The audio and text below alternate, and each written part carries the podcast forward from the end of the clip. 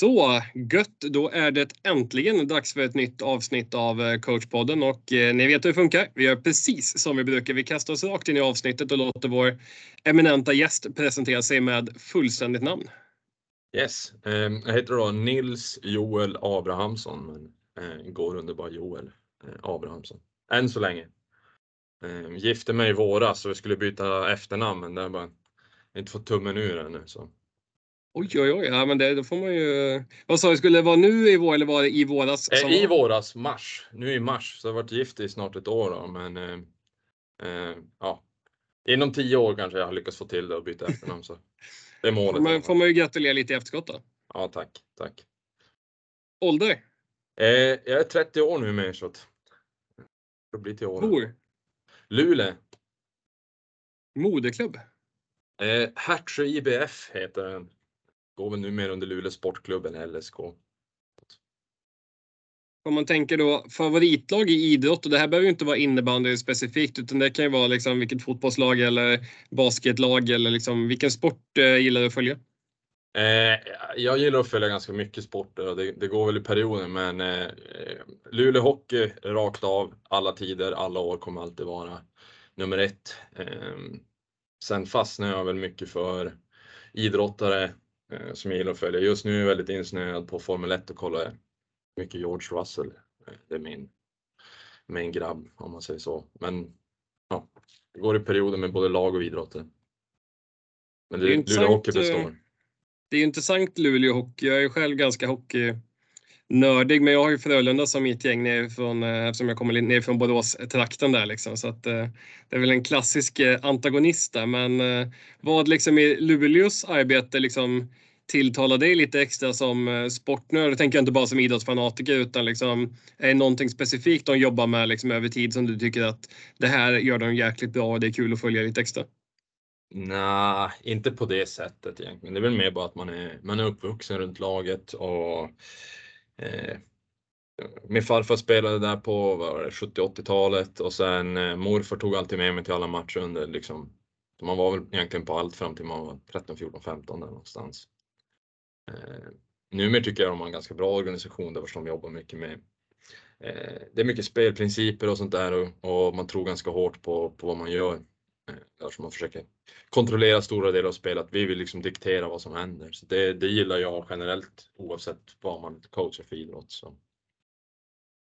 Men det är det man själv liksom slås av som då lite motståndarsupport, liksom att de är ju jobbiga att möta för det är liksom Eh, man vet alltid, liksom, även om inte laget har sin bästa dag, liksom, det är alltid hårt jobb och liksom, jävligt jobbiga att möta. Liksom, många som får check och lägger på jäkligt högt. Liksom, så att, mm. Tycker det är coolt med lag som bygger liksom, en sån arbetsetik eller kultur. Liksom, att det spelar ingen roll. Liksom. Det är alltid liksom, tufft, hårt och liksom, jobbigt att möta. Mm. Ja, nej, men det är någonstans vill väl jag få till på sikt också med, med innebandylagen man är med. Så att, eh, men, men det, det, är ingenting man gör över en natt bara sådär. Så att... Har vi kommit in lite mer på innebandy. Det blir ju liksom lite olika delar i, i upplägget på avsnittet. Men om vi börjar liksom med att bena ut lite din, innebandy, din egen innebandyresa. Vart, eh, vart startade den och hur har den sett ut? Eh, ja, nej, men den, den tog väl fart. Eh, jag tror jag var 14 när eh, vi spelade mycket landhockey väldigt länge. När, och jag, jag har alltid bara varit eh, målis. Det var liksom, jag gillade Jarmo Myllys då, som han var stor målvakt i Luleå Hockey på, på min tid. Och eh, Eh, då var det en kompis sen som, han spelade innebandy och bara, men du, vi har en, vi har en keeper som, som har slutat nu i vårt innebandylag. Kom och kör liksom. Eh, så att jag hoppade på tåget väldigt sent och hade väl egentligen aldrig tränat eller spelat innebandy mer än på typ så, i skolidrotten. Eh, så det startade där, spelade med Hertsön i tre år. Ehm, vi var väldigt duktiga laget som, som jag lirade i. Ehm, kom typ, vad brukade vi? Två, tre i Norrlandsmästerskapen och sådana där saker. Bara ett litet kvartersgäng. Vi var hugg och slå och kuta järnet. Det var våran spelidé liksom. Eh, men eh, eh, sen eh, där någonstans när jag var 17 då eh, tror jag la av där, eller tror jag la av när jag var 17. Dels missade uttagningarna till läns. Eh, det var, det var bara mycket som var jobbigt. Eh, som målis är det inte alltid så himla lätt det mentala spelet och jag satte på tok för mycket press på mig själv och, var och liksom, ja, men jag klarade inte av att hantera det. Jag, jag mådde bara dåligt när jag spelade ofta.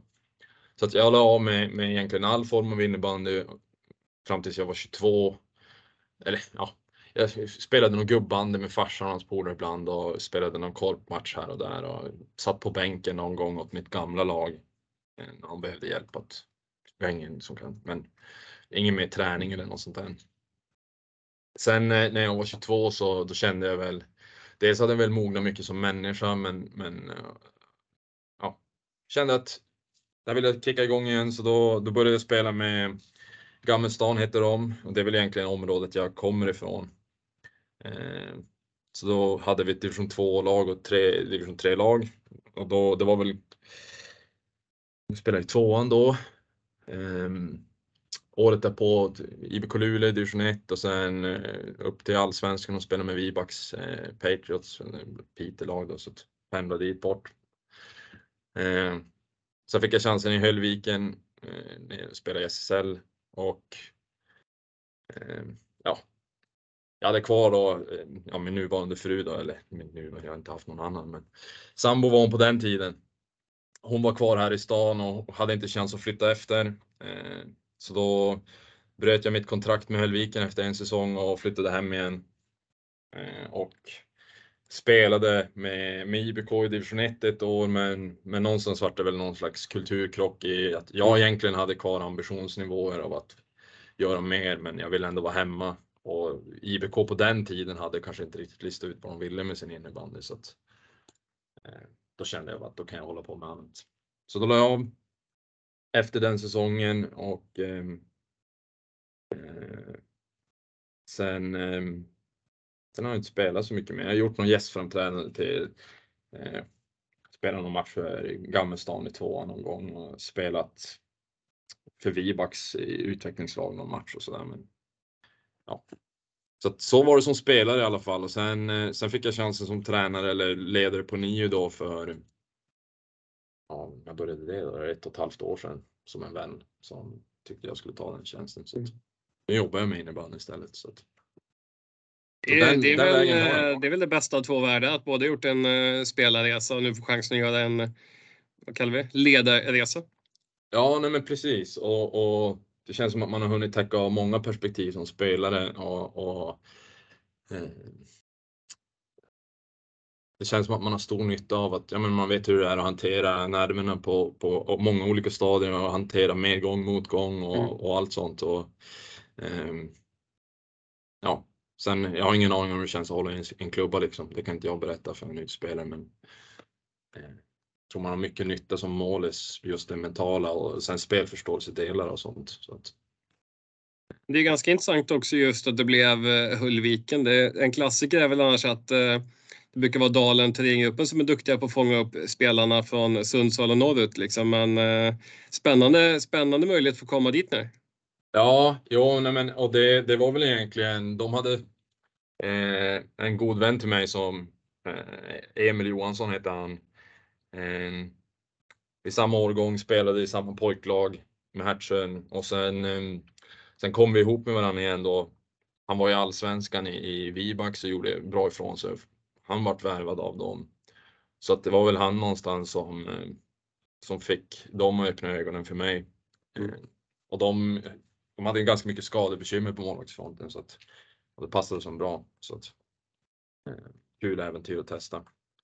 Men ja. Om man ja, tänker den, då fram till idag då, för du beskrev ju lite att du jobbar med innebandy, men om man går igenom de roller du har idag då när du jobbar med mm.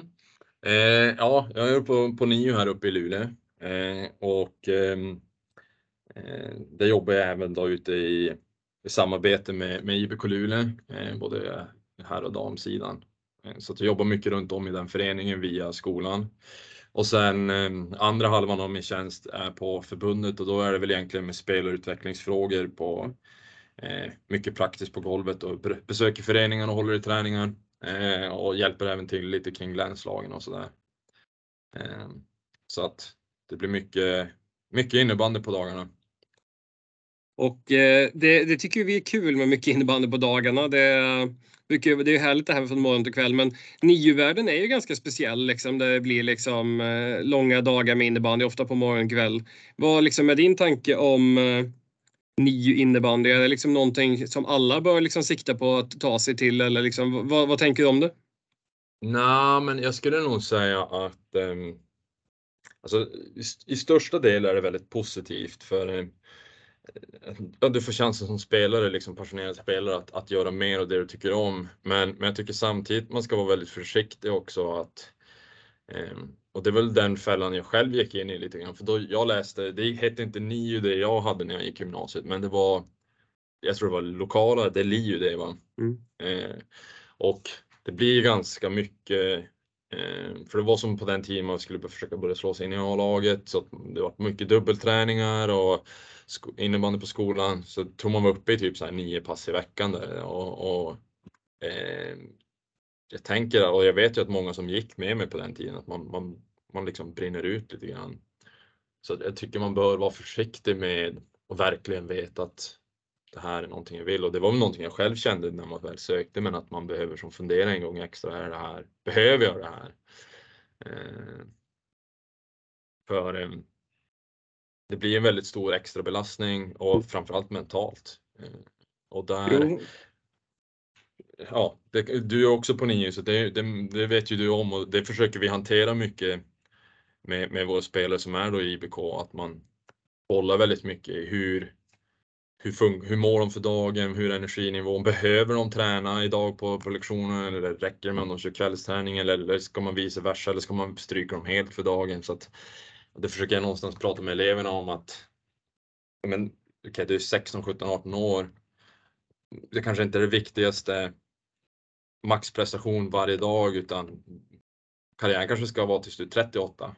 Mm. Eh, så att, ja, den är ju intressant på aspekten att det är väldigt sällan det fysiska, liksom att det blir för mycket träningsmängd, att man blir övertränad. Det, det har ju varit extremt få fall mm. man har sett genom åren. Liksom. Och det kan ju ofta bygga på att det är en annan underliggande hälsostatus mm. som spökar. Så att träningsmängden, att kunna ha liksom ett tiotal pass nu, 16, 17, 18 om det är liksom lite olika mm. belastning och så vidare. Liksom. Den är ju liksom, sköts det bara väl så är inte det ett problem utan jag upplever mer att, precis som du sa, att det är mentalt att du liksom, det blir träningar varenda kväll och matcher och du kanske dubblar och kör både JAS och herrlag och, eller JAS och damlag och så du får liksom aldrig någon tid att ligga på soffan och kolla Netflix och käka en pizza liksom.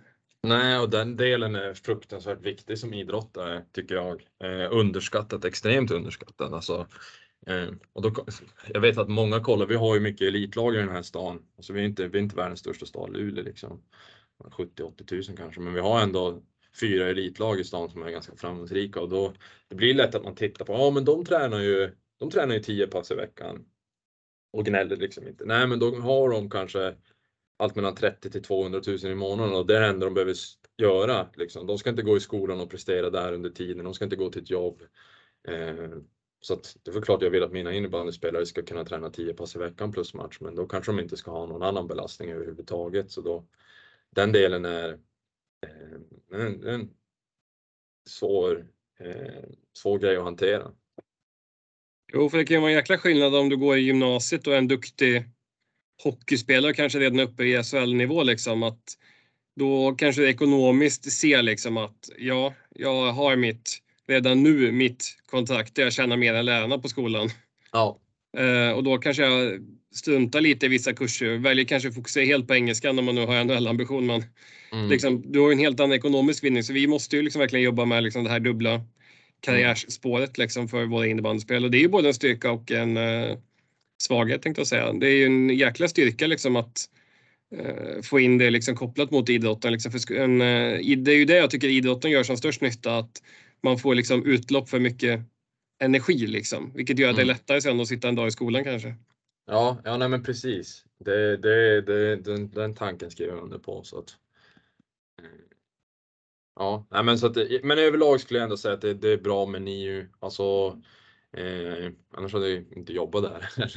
men eh, det blir ju mer det är väl mer jobbigt för, för mig och oss som jobbar runt att, att det är tanken är för oss att hur löser vi det här dubbelspelet om man säger så. Då. så att, eh, och där, ibland blir det väl mer ett övertalningsarbete med eleverna om att nej, men jag upplever att okej, okay, jag, jag, känner att du är trött mentalt, även om du kanske inte riktigt ser det här ännu. Eh, så jag tycker kanske du ska, man får nästan bråka med dem ibland att nu får du fasen ta det lite lugnt idag. Mm. Eh, så att, Men om man skulle titta på liksom en, en klassisk klubblagsträning kontra en lite mer klassisk NIU-träning, vad skiljer liksom NIU-träningen från klubblagsträningen? Eh, vi, vi... Ja, jag skulle nog säga att vi har mer tid för, för diskussion och prata. Vi jobbar mycket med spelförståelse och, och liksom spelprinciper som gäller egentligen oavsett spelsystem och sånt där och, och vi har mer tid för sånt. Det är inte lika viktigt för oss att alltså, spela fem, fem mot fem, två mål liksom och, och spela ihop oss på det sättet utan vi jobbar mycket med kvadrater och andra spelformer där vars vi försöker gnugga in saker som du kommer ha nytta av överallt och man kanske kan diskutera mycket sådana saker. Och sen eh, även de här individuella passen där vars vi har mer Ja men du kanske bara ska stå och skjuta 100 skott och ta emot den i hooken och sätta iväg den i ett steg. Det kommer du kanske inte kunna, alltså det kan du inte göra med ett lag som, ja men om du försöker vinna damallsvenskan eller överleva H1 eller vad det än må vara för serier här. Så att, eh, mer, mer, mycket, mycket mer tid för individerna. Så att, och jag ja. tänkte, du beskriver lite här också rollen att eh, det, det, blir liksom en liten mix också, att du är ganska verksam kring, eh, kring Luleå innebandy. Vad, ja. Berätta mer om den rollen, för den tycker jag är spännande just det här liksom skolan föreningsperspektivet. Ja, nej men och det var väl någonstans förra året när jag, när jag började på tjänsten så hade vi vi hade eleverna i så många olika föreningar. Jag tror vi hade dem i åtta olika föreningar och, och eh, det blir uppe i vårt län är man i åtta olika föreningar eller lag så, så eh, Norrbotten är stort så halva arbetstiden gick åt att bara resa runt mellan träningar och matcher och besök. Alltså det, var, det var svårt att få en övergripande blick över alla samtidigt som man ska kunna ha en slags röd tråd i vad man gör. Så att ehm, då, då försökte vi hitta en förening där vi liksom, här kan vi sammanstråla alla som vill vara där. Det var aldrig ett måste för eleverna att ni måste vara där, men det blir lättare att få ett helhetsperspektiv och där hade vi IBK Luleå som eh, de har liksom, de har A-lag, de har B-lag, de har JAS-lag. Eh, så det har varit lätt att kliva in i det samarbetet och då, då tränar våra elever där på kvällarna då. Så då, då kanske de är i JAS-gruppen, för de har en träningsgrupp. Eh, eller så är de i A-lagets träningsgrupp och så vidare. Så jag vandrar lite runt däremellan och hjälper till med det, det de behöver hjälp med. Eh, mycket, mycket att säga till om, framförallt på här sidan i liksom, kring utvecklingslagen, alltså B och C-lag och JAS-lag. Men det här försöker vi. Det är, det är inte lika viktigt med kortsiktiga resultat på de sidorna, utan där, så här vill vi utveckla spelarna och kanske göra någonting annat än A-laget som, som länge har fått spela för eh, överlevnad och då, då, då kanske inte de har råd att göra misstag och de har kanske inte råd att testa nytt. Så det kan vi göra i BC-lagen och JAS-lagen att okej, okay, men här har vi mer och då kan man vara med och funka som rådgivare där och, och liksom även då spelarhantering och, och synka samman bara energinivåer och mentala nivåer och hur mår de och hur går det för dem och så där. Så att, ja, och det, det, är skitkul, men det, det tar tid. Det tar fruktansvärt mycket tid. Eh. Det är ju tur att eh, tid inte är en bristvara för oss innebandytränare. Nej, eller hur. Eh, ja, men så det, blir, det, blir en, det, det jobbigaste är nästan att det, det blir som det är mycket småkluster med tid som det är svårt att sätta ihop. Hur ser en vecka ut egentligen? Och den är väldigt och sen ska man, vi ha några elever som, som spelar kvar i sin moderklubb och så ska man, man får inte glömma bort dem heller och jobba med dem heller så att um, ja. Ja, det, blir, det blir mycket innebandy och det är kul. Det är fruktansvärt roligt. Det är, det är nästan så att man har svårt att sätta bromsklossarna ibland bara. Ja, jag tänkte säga, finns det något som heter bromsklossar när det kommer till innebandy? ja, ja, men det är väl där det underlättar att man har, man har två kids jag har två pojkar som en halvåring och en treåring då så att mm. de, de gör sig väldigt påminda ofta så man, man hinner se dem också och vara med dem. Och, eh, så att, ja.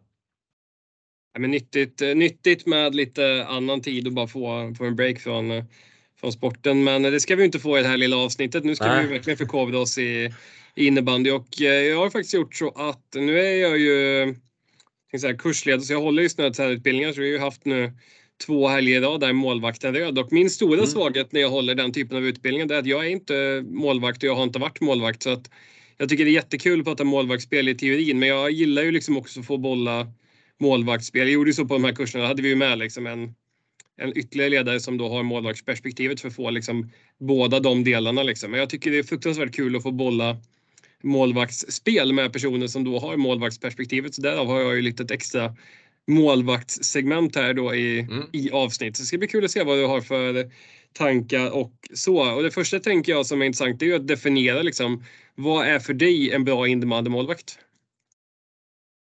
Ja, det, det är väl egentligen som, som jag fick höra när man var liten. Men, rädda bollen säger jag nöjd. Den, den har man fått höra mycket och det, det är inte osanning egentligen. Sen, eh, sen kan man väl titta på mer eller mindre bra punkter och jag har försökt någonstans spalta upp egenskaper som, som jag tycker är viktiga oavsett eh, så, du kan vara stor målis, du kan vara liten målis, du kan sitta långt ut, långt in, alla de här grejerna. Eh, men, men det finns vissa grejer jag tycker är, är nyttiga att, att jobba extra med oavsett vad du väljer vad för typ och vad du har att jobba med. Och någonstans tycker jag en bra målis är fruktansvärt duktig på, att skanna spelet. Ehm, så att man inte bara tittar boll hela tiden utan vad är det som händer här borta, vad händer där? Det blir lättare för dig att kommunicera, det blir lättare för dig att förbereda på vad som händer. Så att, ehm, det är någonting som jag tycker bra målvakter är bra på, att de förstår ofta vad som är bra på. Som kommer, alltså de, de förstår vad som kommer hända. Och sen om de är medvetet eller omedvetet bra på att skanna spelet, det, det är väl en annan sak, men, men de gör det. Eh, ofta, väldigt ofta. Eh, nästa grej är väl egentligen att du har en förflyttningsförmåga som är väldigt god och då den tycker jag att, att den ser inte jag så jättemycket hos målisar. Att oftast är man begränsad till att man gör en eller två olika typer av förflyttningar och sen, sen har du inte liksom hela repertoaren. Sen kanske en, en ännu viktigare grej att jobba med det är det här att vara fri i rörelse så att man inte liksom låser sig eh, och det liksom, man hamnar med, med rumpan på hälarna, man vrider, man låser upp höften liksom, man vrider upp benen och, och så kommer en crosspassning och det, du kommer inte över egentligen utan du måste slänga dig eller något sånt där. Och, och, eh, den där förflyttningsförmågan att alltid ha tillgång till många förflyttningar och att alltid vara tillgänglig för förflyttningar är fruktansvärt viktig. Eh, djupanpassning, eh, den vet jag ni har med, jag vet inte vad ni säger i målvakten röd om det, men just att där kan jag tycka att många mål så här, antingen sitter jag långt ut eller så sitter jag långt in och så gör du ingenting där mittemellan. Och det, det tycker jag är underskattad och, och den tog mig lång tid själv att lära mig att jobba med. Nu ska jag sitta långt in eller nu ska jag sitta långt ut och vilken situation kräver att jag gör det ena eller det andra så att man inte liksom bara, nu sitter jag bara långt ut. Utan klara av att jobba med olika delar. Att nu ska jag läsa spelen, nu ska jag vara med i sidled, då kanske jag backar in. Nu attackerar de, de bryter in, måste jag trycka ut, skära av vinkel, blocka spel, kalla det vad du vill. Liksom. Mm. Ehm, och sen de två sista delarna, de, de blir väl lite mer mentalt, vad du har för mindset. Och jag gillar när du, du liksom är jäkligt modig målet, försöker nu svär jag till och med, men, men eh, att du visar stort mod, du äger ditt målområde, det liksom behöver inte vara som att du ska dunka dig på bröst och skrika varje gång du gör en räddning, men att våga gå för de lösa bollarna, våga kasta utkast, även om det är ett kort utkast, långt utkast, det spelar ingen roll för mig, men att det finns någon slags pondus i vad du gör. Mm. Eh, gå för sargreturer, gå för returer, alla, alltså. Det är inte hela världen om du missar en sån boll.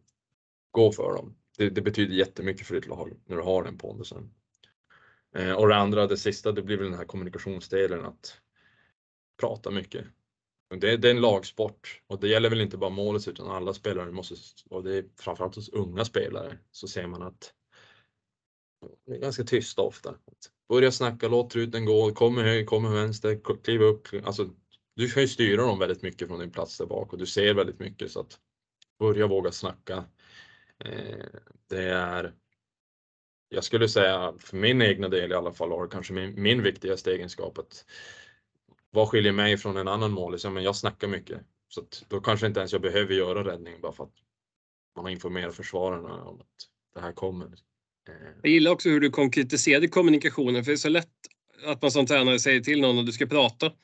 Men mm. aldrig vad de ska prata om. Så just det här som du nämner med styra backcenter, kanske primärt att eh, ligga rätt i skottlinje och sådana saker. Det är ja. brutalt viktigt för en målvakt. För det är lite kul när man tittar på målvaktsspelet att man är så beroende också av utespelarna, att de agerar och täcker vissa ytor. Liksom. Ja, och, och, det där blir man ju bättre på med tiden och känna vad, vad kan man själv och, och alltså Även om spelidén kanske säger så här så kanske jag känner i situationen för stunden att okej, okay, jag klarar inte av det som förväntas av mig nu. Då kanske man kan bara göra en snabb justering. Men press, lägg press här, även om vi kanske inte skulle göra det. Men att då vet jag vad som händer i alla fall. Eh, och så, så jobbar man därifrån och, och där vart man väl någonstans mycket bättre sen på att använda sig av sina medspelare.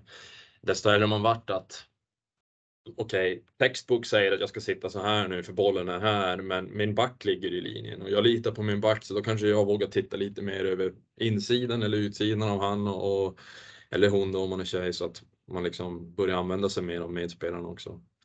Eh, på det sättet. Vi ska ge oss in på några situationer här som jag har eh, skrivit ner där du ska få bena ner hur vi vill att målvakten agerar. Det kanske även kommer då falla över på att vi vill involvera hur försvarsspelaren ska agera. Men klassisk första fråga det är ju då om våra motståndare kommer in kontring. Vi har kanske en back som har kommit lite för högt upp så det innebär att det är två motståndare som kan spela två mot ett mot vår back. Hur vill du att målvakten agerar i den situationen om du skulle tänka lite i generella termer? Ja, Ja, vi, vi, ska, vi behöver inte täcka liksom alla scenarion, kommer de från höger, vänster, de left eller right, eller eh, haltar de eller inte och sådana där saker. eh, nej, men jag, jag kan, om jag börjar med från mitt perspektiv när jag själv spelade, för det, det är alltid lättast att börja där. Eh, jag gillade att är det väldigt tidigt så, så tycker jag det är viktigt att våga sätta press direkt bara för att få dem att slå en passning så det händer någonting. Alltså, men, men har de fått kontroll på det och alltså, de börjar närma sig så, så jag gillade alltid att omvandla det till ett friläge istället. Eh, för det, det, det, tycker jag är lättare att hantera personligen eh, i alla fall. Att, och då vill man oftast att backen ska komma mycket, mycket närmare bortre spelaren än vad man... Jag, ofta hamnar de ju på någon slags halvdistans och mm. passningen mm. finns ändå. Och då är det svårt för mig att committa till att liksom göra det till ett friläge och försöka kanske skära av mer vinkel. Sen eh, hur man generellt skulle vilja att målisar gör det, det, det är ett koncept som har funkat för mig men, och där när man jobbar som målvaktstränare tror jag det är viktigt att man bara hittar ett koncept som funkar för, för individen i fråga. Eh, så att det, ja, jag, jag, tror nog kanske att, att just göra det till ett friläge funkar bättre för de flesta målisar. Det, jag vet inte många målisar som föredrar pass, crosspassningen i det läget eh, om man får komma sent. Men, så. Vi gjorde faktiskt en sån liten undersökning när jag pluggade på Bosön nu det här 8-9 år sedan. Då fanns ju inte riktigt det här med eh, statistiska underlag i så stor utsträckning. Så då gjorde vi faktiskt att vi lät eh, vi hade fyra stycken juniorlag, fyra killag, fyra tjejlag spela just två mot en och då gjorde vi väl 50 anfall per lag. Mm. Eh, och då liksom kom vi fram till, liksom, enligt den formen vi hade då, liksom, att både få till bollkontroll på den som var bollförande, en bra passning som den andra spelaren kan skjuta direkt på. Det mm. hände så sällan i en två mot etta så att vi liksom tyckte att statistiken bevisade på juniornivå att det var bättre att kliva på skytten och liksom bara gå all in där. Och att mm. i och med stresspåslaget som blir när det kommer någon i full fart mot att det var så svårt att få till passning direktskott så att då fanns det en fördel i att liksom kliva på bollhållaren.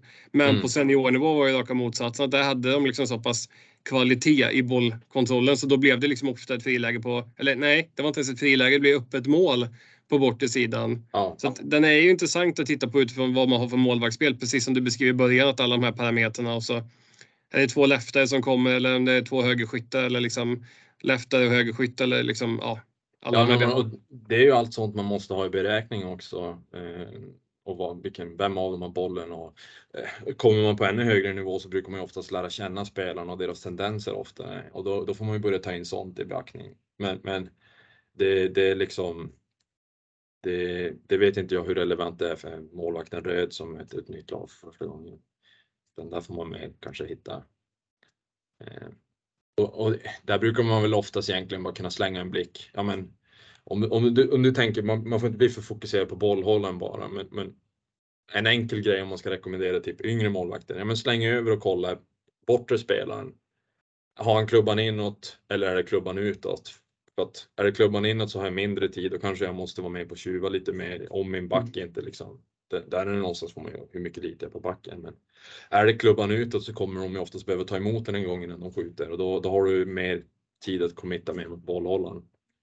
Eh, så att, men det är mycket beror på och det är, det är så gäller ju alla olika tänkbara scenarion. Men, men generellt eh, om man tänker ja så uppåt så tror jag man måste börja titta lite mer på, gör det till ett friläge. Eh, det är som du säger att får de passa så sätter de den mycket där. Om man tänker då en eh, tre mot två läge där vi har två backar på plats och försvarar. Det kommer tre motståndare i full fart. Vad, vad tänker du utifrån målvaktsperspektivet då? Liksom, vart hade det varit bäst att bollen kommer för din del? Om man tänker liksom att de här tre spelarna som kommer, kanske kommer en en som kommer på djup och så är någon av bollförarna strax bakom. Antingen att den kommer centralt eller ute på en kant. Vad är lättast som målvakt då?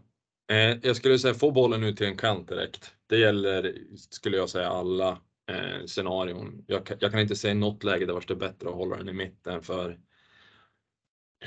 mycket av målvaktsspel handlar för mig i alla fall om att eliminera så många olika scenarion, tänkbara scenarion som möjligt. Och är den i mitten så finns ju för mig den kan skjuta, eller den kan passa höger, eller den kan passa vänster. Och de, det är svårt att ställa sig in bra på alla de tre. Ehm, men har vi boll på en kant så har jag oftast bara skott eller pass och är det passning så kommer den bara, den kan bara gå åt ett håll passningen. Och det, det blir betydligt mycket lättare för mig som, som målis att ställa mig in på det. Så att få den till en kant, eh, det är väl det bästa. Eh, Sen samma sak där, vilken kant, ja men vad är du bäst på? Vad är, vilka lefter, är de leftare, är de rightare? Alltså, ja. Så att det är sånt som avgör också. Jag tänker nästa läge liksom att vi spelar boxplay och du har ju liksom en box framför dig. Vad tänker du liksom om du skulle som målvakt då få dirigera upp en box liksom? Vill du att de kliver högt på bollhållarna och kanske lämnar yta i mitten eller framför mål eller vill du bara ha en tight box som ligger lågt och liksom släpper kanske mycket skott på målvakten. Men det kanske är skott som kommer så pass långt utifrån så det är skott man vill ha liksom, eller kan ta. Eller hur, hur tänker du liksom boxplay då? Eh, ja, men jag resonerar väl någonstans att, att boxplay blir någonstans egentligen 5 mot 5. Eh, för jag är ju också en faktor som sitter i mm. kassen eh, och, och då någonstans får man ju sålla bort, tycker många powerplay ofta sätter en spelare som är ett icke-hot. Och, och, då någonstans, oavsett om du vill spela ett aggressivt eller ett passivt försvar i boxplay eller vilken formation du använder dig av, så någonstans se till att, att jag, jag kan spela mot den minst farliga spelaren och så kan de andra gå ganska hårt på de andra. Eh, sen gillar jag också när man, där någonstans kommer in i den här kommunikationsdelen och det blir väl mycket en sak som man kommer överens om för, på förhand att eh, jag gillade att få dem att spela till min vänster och, och så, så, spelar jag gärna boxen kvar på centrallinjen och lite till höger och då kan jag liksom i den här vinkeln vet jag att här kan jag rädda nästan varenda boll och så behöver ni bara sitta kvar och kommer den över då vet jag att min back kommer sitta mot första stolpen på min högra sida. Så jag behöver bara komma över med kroppen på bortre sidan. Men, men, och där någonstans måste man ju anpassa och hitta. Det blir väldigt individuellt för, ja men kan jag lita på min back som sitter på högerstolpen? Kan jag lita, hur gillar min box att spela? Så där är det svårare eh, att säga vad gäller. Eh, för det, du måste bygga det efter vad du och din box är bra på. Men, men det blir väl egentligen bara att hitta en strategi som passar för, för er. Och den kan se väldigt olika ut för många olika individer. Så att, eh, jag tror inte det finns ett jättebra svar på den frågan. Men jag tyckte du ändå ger ett eh, bra resonemang för jag blir, liksom, jag blir ganska tyst jag får själv många egna funderingar så att eh, ja. man, liksom, man, kommer in i tänket liksom och det är precis det jag gillar liksom att få få det målvaktsperspektivet på ett boxplay. För ofta har man ju hört liksom vad utespelarna tycker är vettigt och liksom Ja. så liksom. Så att jag gillar verkligen liksom att gå in i alla perspektiven av ett boxplay för att liksom få den, vad ska jag kalla det, fulländade förståelsen för spelformen. För det var jätteintressant, vi pratade just också om det i helgen det här att eh, målvakten också har en del i markeringsspelet. Att ofta om det står någon liksom antingen tokparkad framför mål, behöver vi ha en försvarare som kliver dit också eller lite på att målvakten kan vinna Mm. duellen mot den som skymmer. Liksom. Det, det är precis det som är intressant. Liksom. Då kanske vi, annars kanske vi offrar spelare på fel ställen och så spelar vi liksom tre mot fyra på resten av plan. Ja, ja nej, men och, och för mig var det väldigt mycket handpassning. Point, då, då är det liksom lugnt för mig. Eh, men, men låt inte crosspassningen gå igenom och de ska inte få eh, om, vi, om vi, spelar vidare från mitt scenario som jag gillade att styra boxen att den är ute till min vänster då. Eh, ja men som ficka, det blir som om det är paraplyformation i powerplay eller vad de vill ha. Om han väljer att ta ett steg in så vill jag att backen alltid ska ligga ett steg på min högersida. Han ska inte få skjuta på insidan av backen och träffa bort utan det är hans ansvar. Men om han skjuter på in, utsidan av honom mot första stolpen, då, då är jag fine med det, för det är jag inställd på. Mm. Um, så att oftast blir det att jag spelade mot spelaren som var nere med, min vänstra stolpe, för att då kan jag sitta på skott och kommer passningen, då kan jag bara lätt slida ner till stolpen. Men jag behöver inte fokusera så mycket på crosspass eller instick i mitten, utan där är det ganska det är ganska tjockt och de kommer inte kunna skjuta mot bortre heller. Liksom. Så att det, ja, men, men det går att hitta, är man jäkligt samspelt med, med både sig själv och, och boxen, att man vet vad man själv är bra på och vad, vad, vad boxen är bra på, då, då kan man nog bygga betydligt mycket fler bättre boxplay-formationer här i landet som inte liksom eh, Ofta tycker jag det kan bara bli så här, ja men nu, nu missade ni att vara samspelta i det här läget och därför blir det ett enkelt mål egentligen. Jag tänker liksom straffar tycker jag är väldigt intressant för hur man som målvakt ska agera. Jag är ju väldigt nördig på hur utspelarna, vi hade ju IFT här för U19-landslaget eh, dam och damlandslaget som eh, hade förmånen att se matcherna och det var ganska intressant för U19-landslaget på Sveriges U19-landslag då, de fick ju en straff per match där och två straffar gick de fram och drog liksom ganska kort dragning och sköt i magen på målvakten. Så det var ju ganska intressant för då är jag inne på att man måste få till längre dragningar för att utmana målvakten. Liksom. Men som målvakt, vilken är den värsta straffen man kan få på sig skulle du säga? Eh,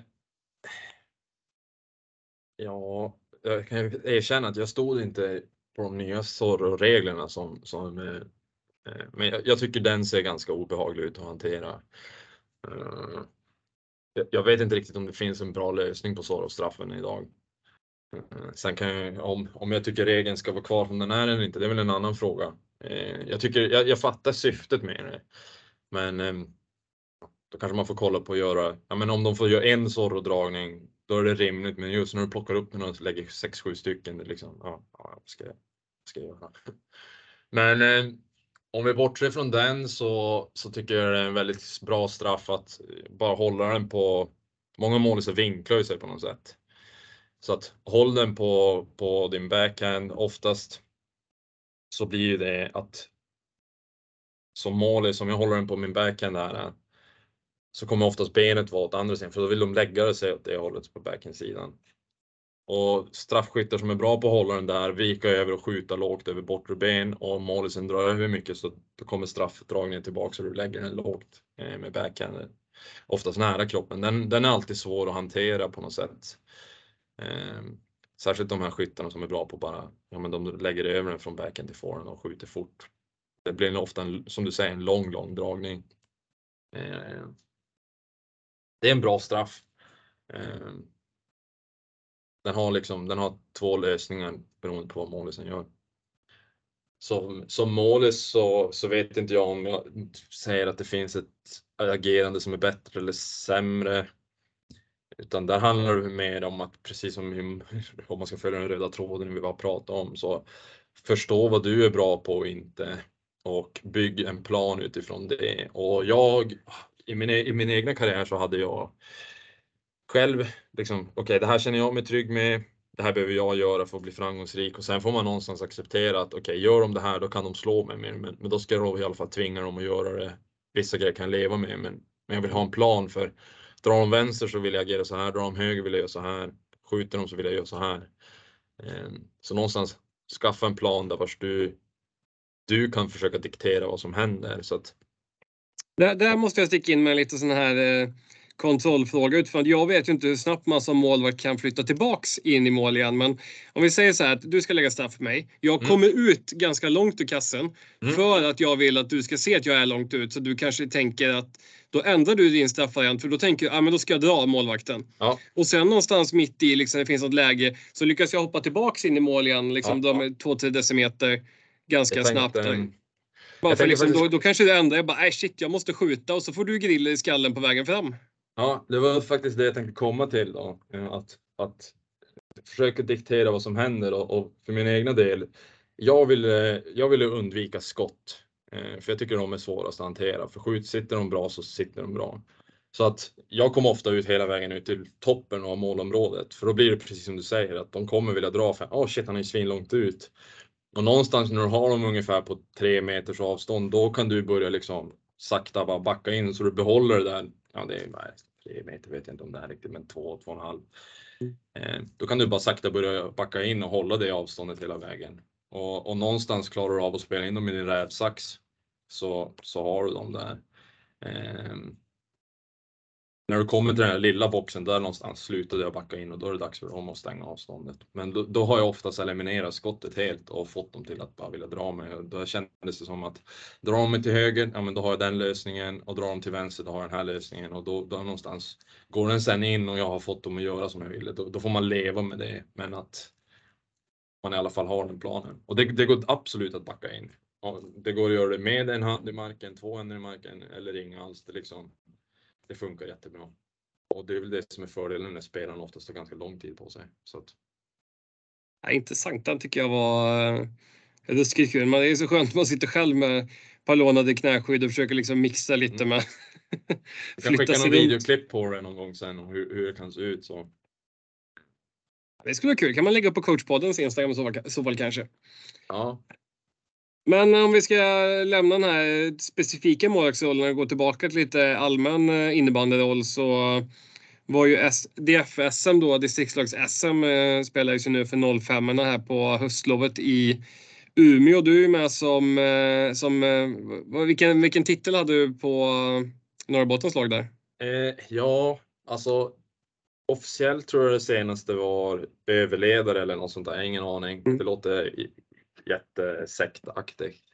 Men eh, eh, egentligen kan man väl säga funkar mer som bollplank till, till både killarna och tjejernas länslag. Eh, och hjälper till med allt från att eh, ge dem video på vad de själva, ja men om de har så här våran spelidé, gå igenom bara spelsekvenserna eh, som finns. Att, ja men ni har sagt att ni vill göra så här men ni får inte till den här delen, att hjälpa dem och erbjuda liksom, film på det. Eh, film på kommande motstånd, vad gör de och vad gör de inte och hur kan ni attackera dem? Och sen är det väl upp till dem vad de vill göra med det. Eh, sen var jag även med lite grann i båset med, med tjejerna då och hjälpte. Eh, de ville ha den hjälpen i vissa av matcherna. Så att stå där och skrika och pusha och peppa lite grann. Eh, men funkar lite som allt möjligt bollplank klassisk roll. Man, man har själv suttit på STFSM och ja. allt från hackat frukt till klippa video till att eh, scouta motståndare. Ja, nej, men det, blir, det blir långa dagar så att ja, jag vet inte när de själva provar, men det blir liksom det är nästan varenda vaken sekund på dygnet man, man jobbar då. Så blir det nästan en vecka så att man, man, eh, man blir ganska matt efter det lägret. Men fruktansvärt kul och det är väldigt kul att vara runt, eh, runt det eventet på något sätt. Ja, det är en ny chans här i Nyköping då för 06 15, 5 till 8 januari. Ska vi ner då också? Ja, jajamän. Det, det stämmer. Det blir väl i samma roll då så att. Mm. Eh, ja, men det är superkul. Eh, det blir lite längre resa den här gången så att får se om man är ännu tröttare efter den här resan. Du, ja, jobbar du också där eller? Jajamensan. Ja, det, jag är inte uppe i Johan Karlsson-nivån, berättar ju det var hans 21 STF-SM då, Värmlands konsulent där. Jag är väl inne på mitt sjunde, åttonde någonstans. Där. Jag var med första året i Linköping, sen har jag varit på alla efter det. Ja, ja men då, då är du erfaren får man ändå lov att säga. Ja, åtminstone på pappret sen om man har lärt sig någonting. Eh, det är en annan femma liksom. Men eh, jag, jag har gjort några SM nu i alla fall.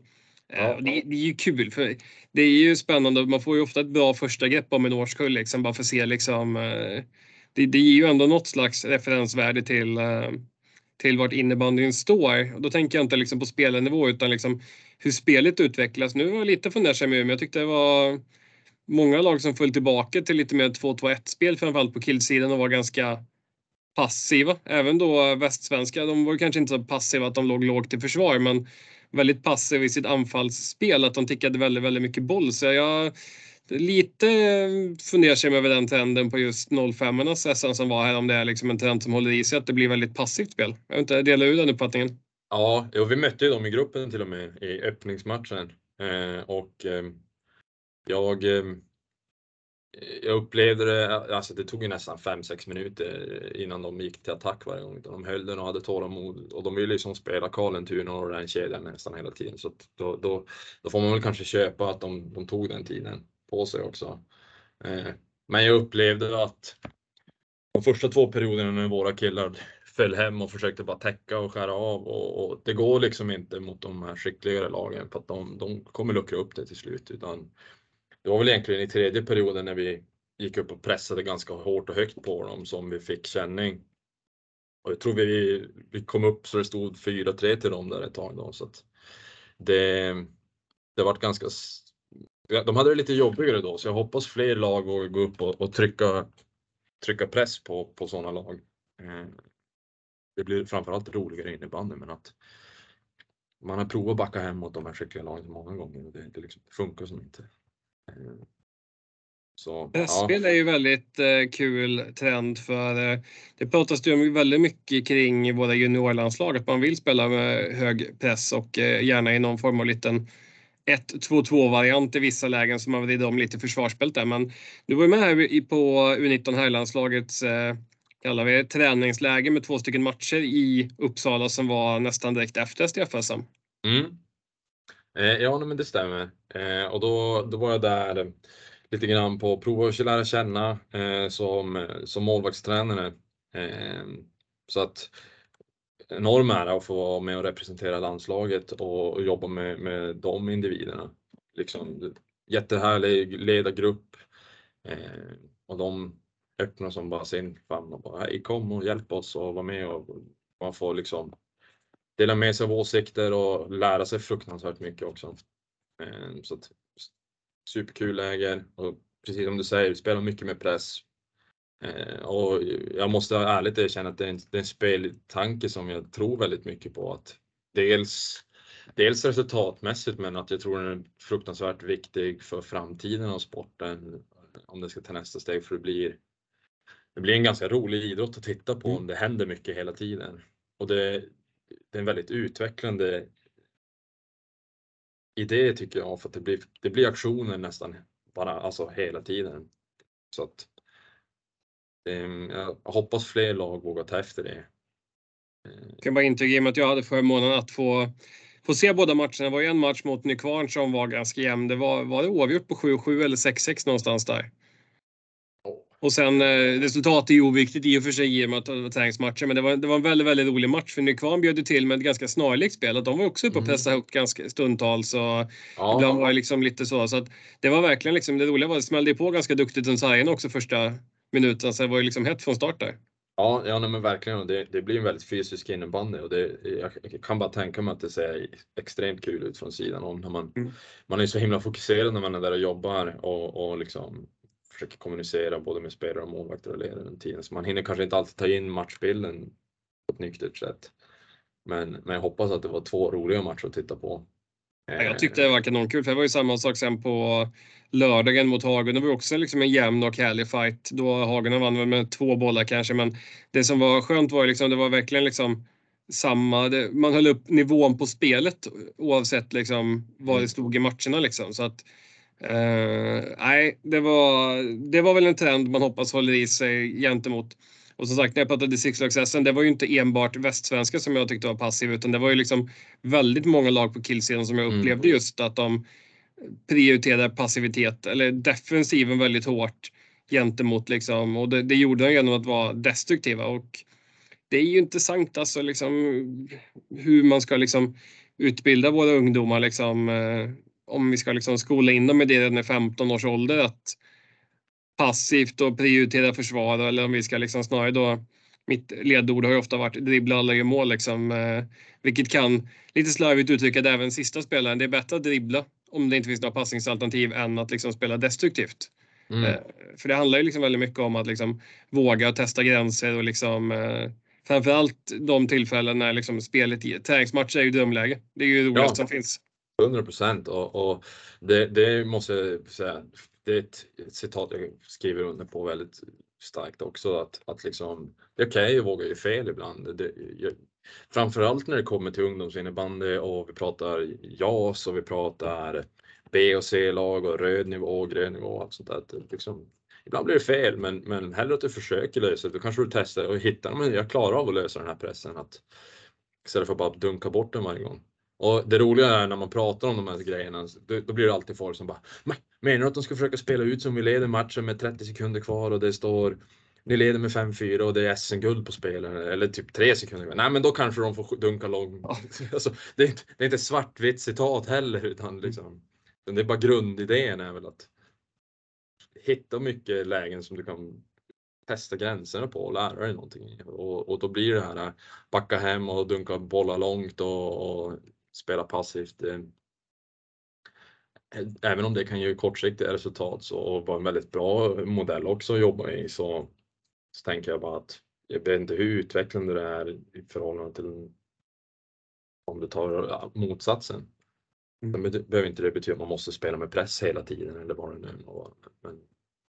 Och Det är väldigt intressant det här hur vi påverkas av yttre faktorer som resultat. För jag coachar själv ett juniorlag som spelar i två serier. Vi har ju då juniorallsvenskan och sen har vi en division 2 och i division 2 är vi registrerade som ett U-lag, vilket gör att vi mm. inte kan gå upp till högsta distriktsserien.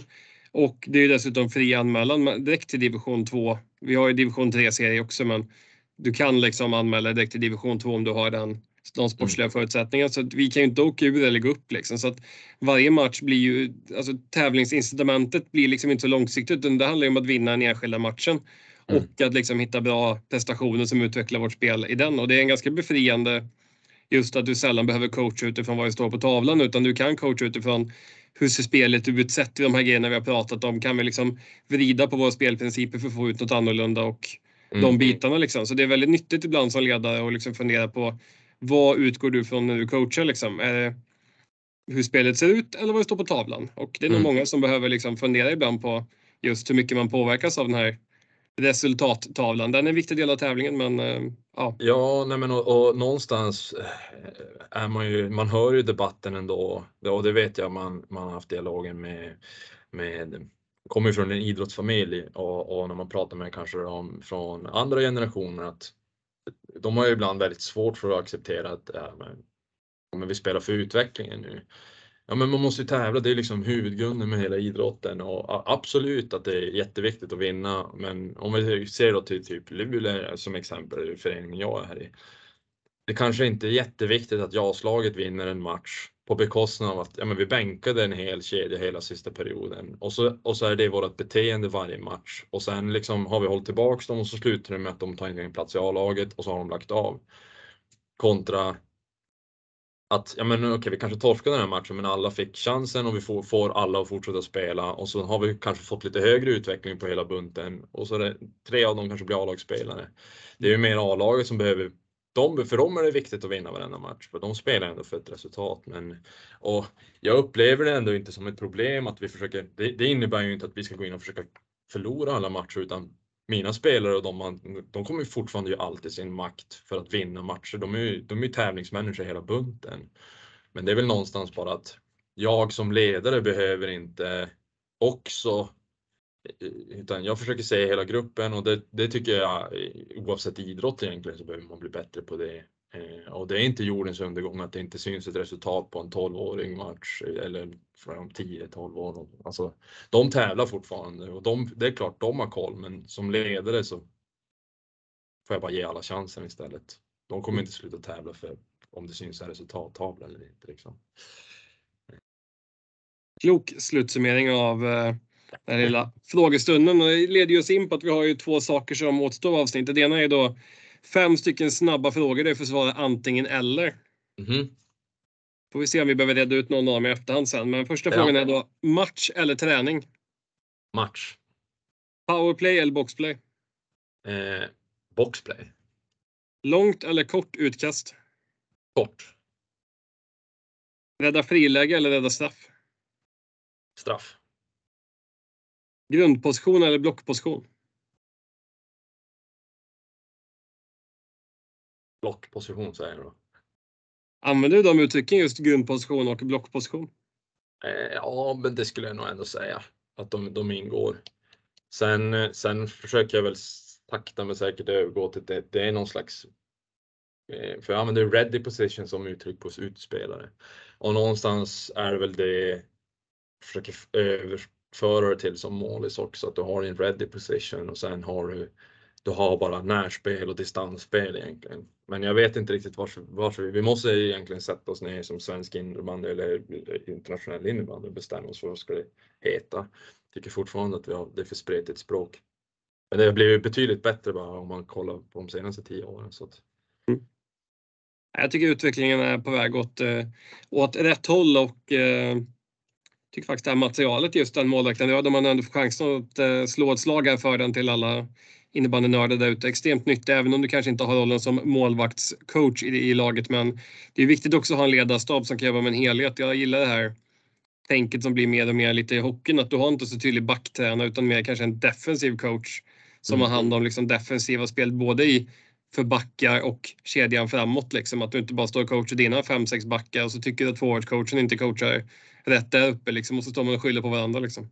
ja, men där, där sä- säger du bra saker i alla fall. Det, det ska jag. Ja, det ska du ha. Ja, jag, jag, jag har hämtat inspiration av Frölunda där så att eh, kanske inte tyckte det var lika bra då. Men, Ja, eh, nej, men det, så länge det mynnar ut i någonting bra för sporten så då, då köper jag det. ja, men det är bra. Sista momentet du ska få ta till det här det är att du ska få chansen att sätta ihop din egen drömuppställning. Och det är egentligen fria tyglar hur du vill jobba. Du skulle ju kunna ta ut en, eh, en målvakt och fem utespelare eller om du vill sätta ihop ett litet målvaktsstall och kanske någon eh, coachstab runt det här också. Du är ju helt frihändad att göra precis hur du vill här. Ja, men eh, då tänker jag göra så här i så fall om jag har helt fria händer för att utespelare har jag för dålig koll på genom tiderna. Eh, så att jag, jag skulle väl bara i så fall vilja slå ett slag för, för ett gäng målisar som, som ja, mina top five. Kan man säga så? Det låter alldeles utmärkt. Eh, ja, men då, då kör jag igång att då, då har jag Patrik Åhman.